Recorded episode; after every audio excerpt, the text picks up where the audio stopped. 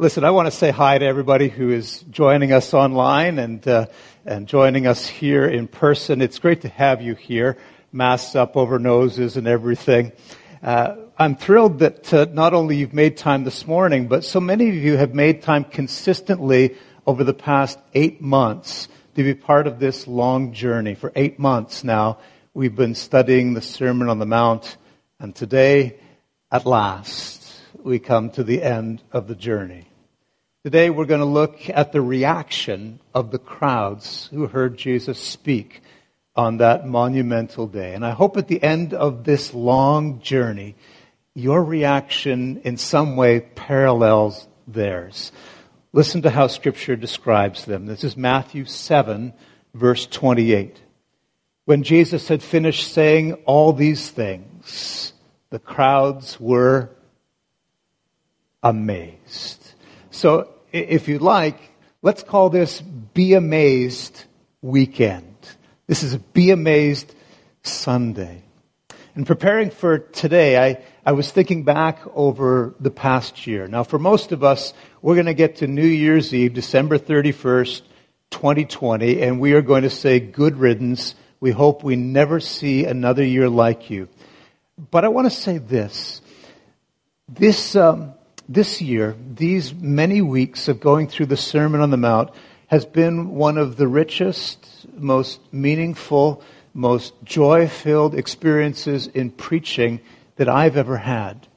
And maybe it's partly because I've never known a time when, as God's people, it's felt like we have needed Him more. And never in a time when I felt like we have found Him more deeply than here in the text of the Sermon on the Mount. I know what it is to need God, and so do you. The Sermon on the Mount, Jesus has talked about all of these amazing topics. What does it mean to be blessed? To have the good life? What does it mean to be a truly good person from the inside out? What does it mean when Jesus says you can be like the salt of the earth or the light of the world? What does it mean to have a father like the one Jesus describes who's watching over you? You never need to worry. As we've gone through the Sermon on the Mount after eight months of doing this, it must feel like we have finally drained it dry. We've mastered the content. We have downloaded every possible interpretation, worked out all the nuances, and we never have to look at these chapters in Matthew again. Right? Wrong. Wrong. Read the sermon again uh, and again and again. Read it regularly for the rest of your life. Come to love the words. Come to love the one who spoke the words. Endeavor to do what he, what he asked us to do in those words. Because the invitation that comes at the end of the Sermon on the Mount is to decide that you won't just be a Sermon on the Mount listener, but that you will be a Sermon on the Mount person. A golden rule following, salt of the earth spreading, light of the world shining, other cheek turning, second mile going, kingdom first seeking, non judging, one day at a time, narrow gate entering, good fruit tree bearing, house on the rock disciple of this man Jesus. As you read through the Gospels, the Gospel of Matthew being the place where we find the Sermon on the Mount, one of the things that you see again and again is a description of the crowds that gathered around Jesus and described with that word that you called out just a few minutes ago the crowd met Jesus, heard Jesus, and they were amazed. I want you to be amazed. But you know, there's a big difference between being part of a crowd that are amazed and being a participant in something that is life changing. A crowd watches, a participant engages. A crowd can be amazed for a moment, but a participant is somebody who's committed to a lifetime of following. And I mention this because at the very beginning of the Sermon on the Mount, if you can remember all the way back in those early days, or if you want to turn your Bible to Matthew chapter 4, Matthew 4 verse 25, this very careful distinction is drawn out by Matthew. Listen to how he puts it. Matthew 4:25 says large crowds from Galilee, the Decapolis, Jerusalem, Judea, and the region across the Jordan followed Jesus. Now when Jesus saw the crowds, he went up on a mountainside, and there he sat down, and there his disciples came to him, and he began to teach them. In other words, Matthew wants to know that from the very beginning there were these two groups. There were the large crowds that followed, and then there was the smaller group of disciples who knelt in obedience. And he doesn't use any other distinction. He doesn't use the distinction that, that people would have noticed. He doesn't say the crowds were all women and then the disciples were all men. He doesn't say the crowds were all Gentiles and the disciples were all Jews. One wasn't slave and the other free. Those distinctions didn't matter to Jesus. But here's the one that does. There are crowds and then there are disciples. And Matthew actually mentions these two groups. He mentions the crowds 49 different times in the gospel. The crowds come to hear Jesus teaching. Sometimes they bring a sick friend with them to be healed. They're amazed by the things that Jesus says and the things that he does. They call him a prophet. But they're crowds. They assemble and then they break apart. They're with Jesus only sporadically. They come to him when they have a need. They recognize that something about him is unique, but then they just kind of drift away with the circumstances. On Palm Sunday, think about that time of year when it looks like Jesus might fulfill at last their wishes to have their own on the throne, a king among their own people. It's the crowd that cried, Hosanna! Blessed is this one who's come in the name of the Lord. But five days later, Good Friday, when Jesus didn't do what they wanted him to do, didn't ascend the throne and overthrow Rome, it's the crowds again who cry out, Away with him. Let him be crucified. That's the crowds. Matthew goes on to mention the disciples 65 times now in the gospel.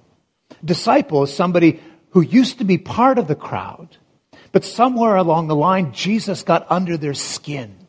And they just couldn't walk away from him. They had to be around him consistently, regularly, routinely through life.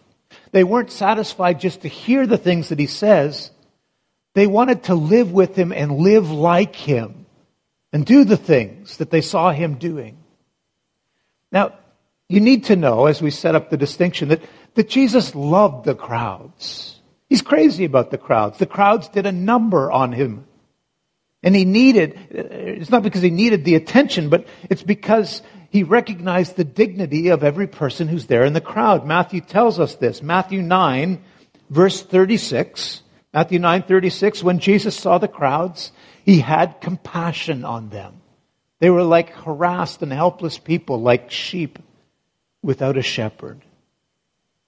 I think Jesus must have understood that most people most of their lives are spent as part of the crowd. This remains true, doesn't it, even to this day? You might want to ask yourself some questions to see where you are. Am I living as part of the crowd? What is it that I have committed my life to? Anything? What kind of person do I endeavor to become? How seriously do, do, I, do I try to assess my moral and my spiritual character? What are the bases for my decisions in life? How I'll spend my time or my money or my relationships or my sexual behavior? What is it that I fill my mind with? What kind of people do I want to have influence over me? How constantly, how continually, how honestly will I examine my own character? What should I do when I've wronged someone? Those are all hard questions. They're searing questions. The way of the crowd is actually to avoid them, just, just to drift. In fact, if there is a crowd mentality at all, it's just the mentality of comparison. What's everybody else doing? I'll do that. I read not too long ago that the most, the most effective way, Vinroy, you can let us know whether this is true or not, the most effective way to get people to reduce energy consumption is to have them compare themselves to others. So some of you will notice when you get an energy bill, it'll say something like this. 85% of people living in a home like yours use less energy than you do. You energy sucking pig. it gets our attention, doesn't it? The default mode of the human race is just to, to go along with the crowd, like sheep without a shepherd. As we've seen in the Sermon on the Mount, Jesus calls that the broad road. He calls it a house built on sand. And he says prophetically that that's, if that's the way you live, you are headed for a crash. In fact, the very final words of Jesus end that way. The house on the sand fell, and the fall was great. It was, it was catastrophic. And then we read this Matthew 7, verses 28 and 29. When Jesus had finished saying these things, the crowds were amazed at his teaching because he taught as one who had authority and not as the other teachers of the law. Matthew is, is deliberately pointing out that the presence of the crowds as well as the disciples, the contrast of the two exists for one purpose, and it has an awful lot to do with you and me here today. Reading the sermon, hearing the words, sitting under the invitation of Jesus places us at a crossroads. Will we do what he says? Will, will we trust that he's right? Will we go through that narrow gate of obedience that we talked about? Will we identify with this man? Will we build our lives on the strong foundation of his person and his teachings and his kingdom, or will we not? In other words, will we be part of the crowd, or will we become a disciple? Because the crowds and the disciples have a fundamentally different experience of Jesus. And here's what it is the crowds are amazed at what Jesus said to them. But the disciples are amazed at what Jesus did in them. You hear the difference? The crowds are amazed at what Jesus said, but the disciples are amazed at what Jesus did, the transformation that happened in them. The crowds they looked at the life of Jesus and they're amazed. But the disciples, they look at their own life and how it changed. And that's amazing. Changed primarily by the work of Jesus, by the presence, by the grace of God at work in their lives. The disciples are amazed at this new identity they have, at this new purpose, at this new community, at this growth going on. The great invitation that comes from Jesus is this Will you leave the crowd and become a disciple and know the amazement that only a disciple can know? Some of you did that last week. For some of you, it was for the very first time. Some of you watching online, you, you filled out and signed uh, that little indication that, that this is a crossroads in your life and you are choosing the narrow way. If that's your decision, we rejoice with you in that. Some of you realized you made the decision a while ago, but there's been some drift. And you wanted to claim new ground. And so you stuck a marker in the sand and, and you signed that little pledge and said, My life begins again anew with this commitment. No longer just a member of the Jesus crowd I'm a Jesus follower. I'm a Jesus disciple. For them and for you and for all of us, I thought maybe the best way to finish this series on the Sermon on the Mount was to finish just the way we started by listening to the sermon that Jesus gave. And I was thinking about how to review it and so I thought we'd do it kind of as a summary, capturing the language that we used all the way along. So listen again as you revel in the words of Jesus, as we have received them and weighed them and cherished them and enjoyed them. The words then of Jesus, Sermon on the Mount.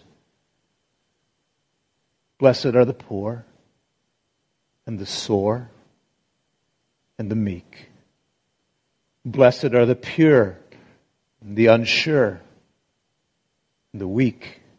Blessed are the short. Blessed are the slow. Blessed are the dropouts, the washed outs, the burned outs, the left outs. Blessed are you when people disrespect you, disregard you, disinvite you. Blessed are the dist. Be glad. Be, be very glad. You are living the dream, which is mostly unseen. Things are not what they seem. Seek first the kingdom of God.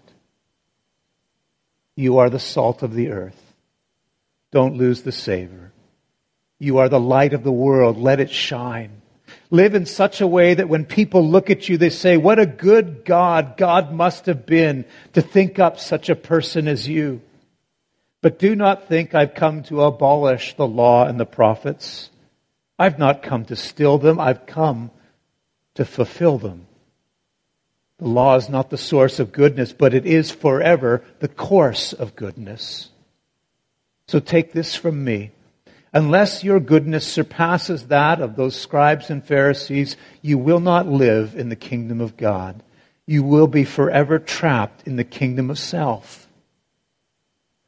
Conventional wisdom says, so long as you haven't killed anyone today, you've obeyed the command not to murder.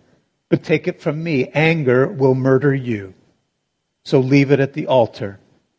Your heart will either be an altar or your heart will be altered by anger into a factory of hate.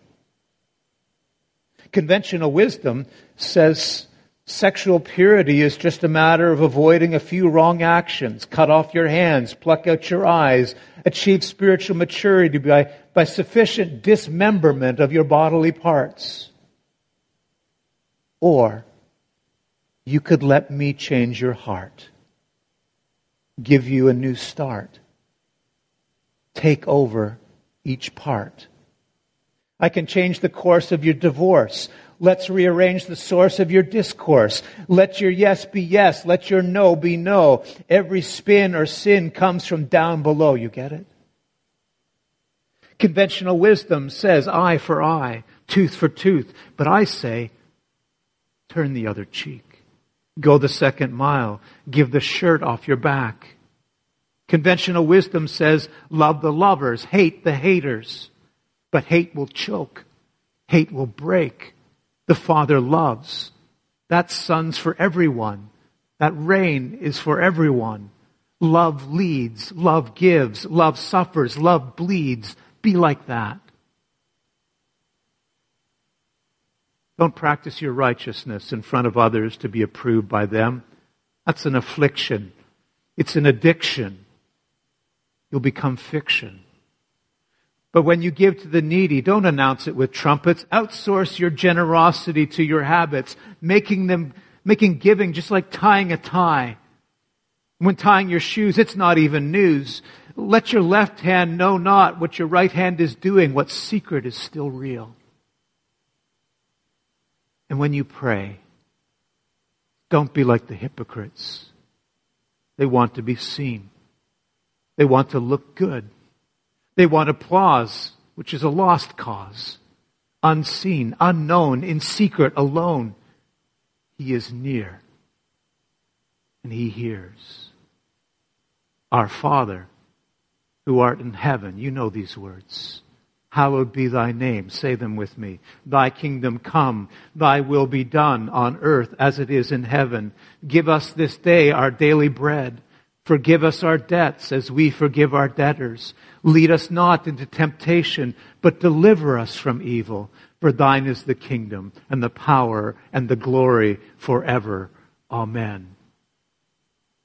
When you forgive other people, if you forgive other people, your heavenly Father will forgive you. If you do not, He will not. When you're fasting, live like you're feasting. Don't advertise disguise. Make the good an inside job, and it will sneak out of you when you're not looking. That's the reward, who you become from your Father who is unseen in the kingdom which you seek first. Therefore, do not store up for yourselves treasures on earth. Take a, lesson from the junkyard. Raw, rust, moth, thief. Put your money where your mouth is. Your heart will follow because greed is hollow. One master. Only one. Who will it be? Therefore, I tell you, do not worry about your life, what you shall eat or drink, your body, or what you shall wear. Look at the birds of the air. No ulcers, no colitis, no high blood pressure, no MBAs, and yet they're all fed by the chef God. Look at the lilies of the field. No labor, no spinning, but they're all Kardashian and GQ in nature, chic. Will he not much more clothe you? Oh, you of little faith. I wouldn't worry. However, you must ruthlessly eliminate hurry. Seek first the kingdom and his true inner goodness. Everything else comes a la carte, one day at a time. I wouldn't worry. Judge not lest you be judged. Your measure will become your treasure. Remember the speck and the plank. Remember the pearl and the pig. Help the pig. Save the pearl. Ask and it shall be given. Seek and you will find. Knock and the door will be opened to you. That's just how the universe works. This is how you honor people's kingdoms without judging, planking, purling, or condemnation engineering. If those who are evil know how to give good gifts, imagine the Father. Ask the Father. Trust the Father. Love the Father. Thank the Father. So in everything, do to others what you would have them do to you. That's the Bible in a tweet. Will you be my disciple? Will you intend to do what I say? Will you obey? Will you be with me to learn from me how to become me? Enter through the narrow gate, follow, surrender, live as I would if I were you, revel in obedience. The broad way is to do anything else, following the herd, ignoring my word, letting your heart be unwashed, uncured. Will you be my disciple? By their fruit you will know them. Every good tree bears good fruit, but a bad tree bears bad fruit. A good tree cannot bear bad fruit. A bad tree cannot bear good fruit. Every tree that does not bear good fruit is cut down and thrown into the fire. Thus, by their fruit, you will recognize them. Will you be my disciple? Many will say to me on that day, Lord, Lord, didn't we do impressive things, lead impressive lives, and die shiny deaths? And I will say plainly, I never knew you. Away from me, evildoers. Will you be my disciple? Everyone is building a house with every choice, with every moment. You're building a life. You can't not build a life. Everyone will face a storm. It will come without trying, without warning. It will come when you're dying. It will come when God brings justice. You cannot face a storm. Therefore, everyone who hears these words of mine and lives them displays heavenly wisdom by building their house on the rock. And anyone who hears these words of mine and does not live them has given in to foolishness by building their house on the sand. Rock sand. Stand or fall. Will you be my disciple?